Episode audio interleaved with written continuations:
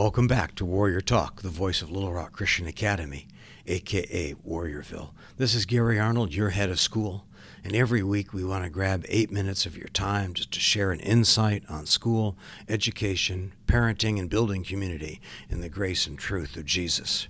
Well, this week's topic is more of a question, and here's the question Are we a 4A school, or a 5A school, or a 6A school? Here's the answer yes. Well, more specifically, the answer is really yes, yes, and sort of. Well, here's why there's three answers. By student count, that is, the number of students in high school grades 10 through 12, we're a 4A school.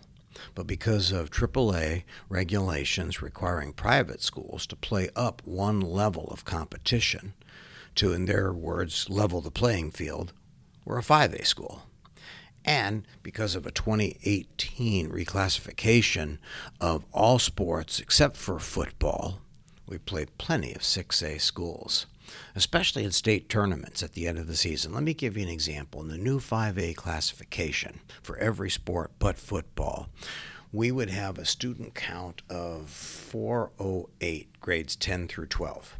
Well, Jonesboro, a new 5A school, has a student count of 1,362, grades 10 through 12. That's why we, when we end up competing against Jonesboro in a basketball state finals, it's quite a statement because we're playing a school three times the size of, of ourselves. We're not whining, we're not complaining because obviously we've been able to hold our own. But it just says so much about our students and our coaches and our families that they're so well prepared, they're so ready to compete, they're so ready to give their all that they can play 4A, 5A, or 6A ball competitively and successfully. Let's roll the clock back to 2012 when the board and I saw this level of competition and resolved to abide by three principles. One, we play to win. Two, we play best players. And three, if and when we lose, we lose with the dignity of Jesus. And that's really been made a difference in how we've been able to approach each activity that we participate in. And here's another important observation. We're not a one sport school. We're not just a football school or a basketball school or a baseball school or a tennis school or a cross country school. We have 15 to 16 sports, including bowling. And in addition to that, under the AAA, we have band and quiz bowl.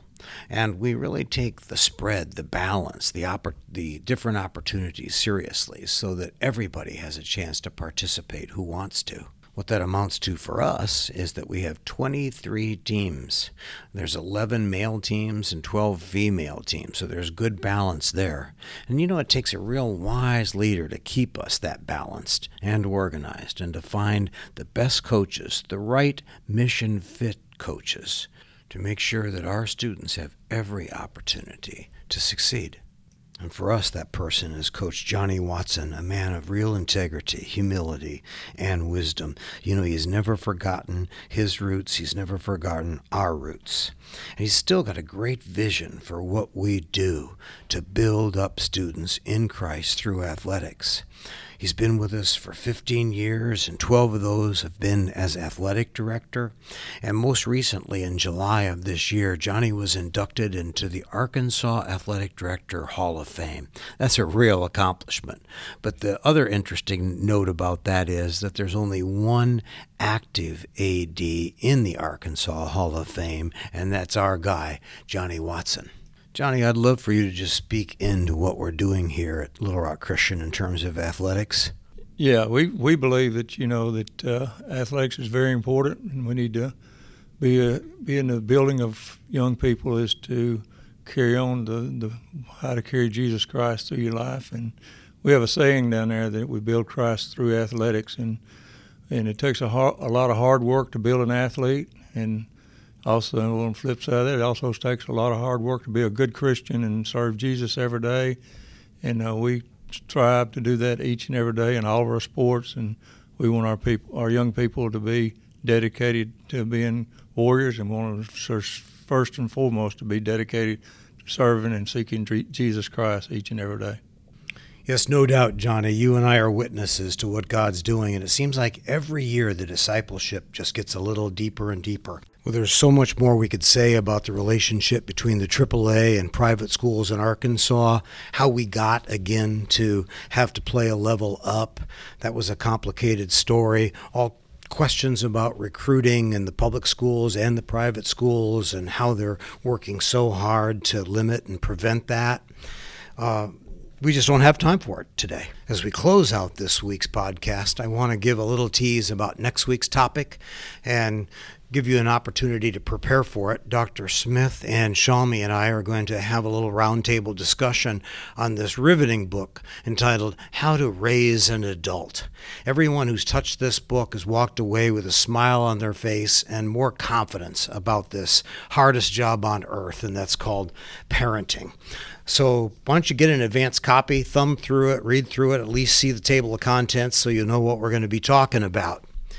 And one final note if you could save the date December 11th in the evening, we just are going to have our grand opening of the arena. We'd love to have you come by and see what great things God has done.